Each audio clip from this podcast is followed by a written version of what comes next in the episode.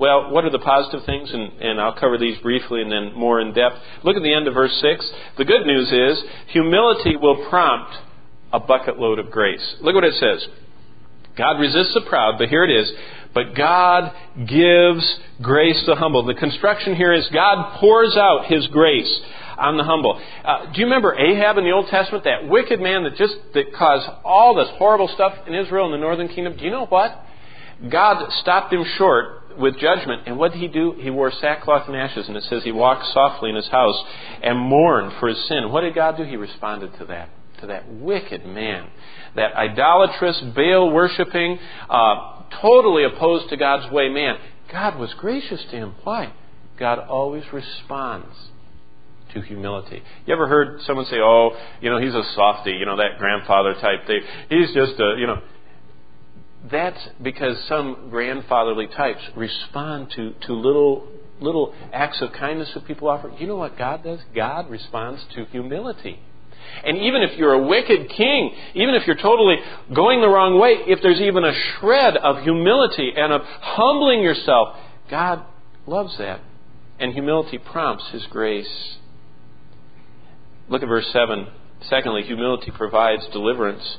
God says if you submit to Him humbly and resist the devil, the devil will flee. So humility provides deliverance of God. He, he provides a, a, victory for us. Chapter uh, 4, verse 8 at the beginning, humility helps us develop intimacy with God. And that's another thing. If, if you don't feel like you're getting close to the Lord, humility prospers an intimate relationship. It says, draw near to God, and He will draw near to you. How is that? By humbling ourselves. Humility prospers intimacy. Fourthly, uh, the last part of verse 8, it says, Cleanse your hands, you sinners, purify your hearts, you double minded. What is double minded? Proud and humble. They don't mutually coexist. That's a double minded person who's, who's trying to play both sides of the tracks. Humility promotes cleansing.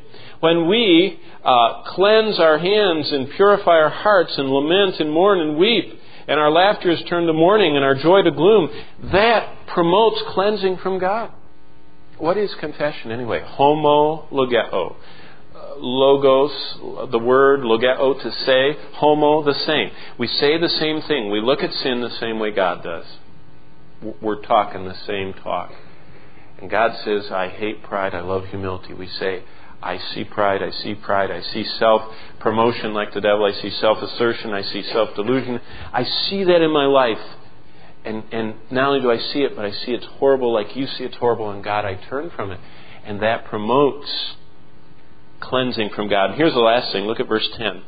Humble yourselves in the sight of the Lord, and He will lift you up. Humility prepares us for great success through the power of God. Humility prepares us.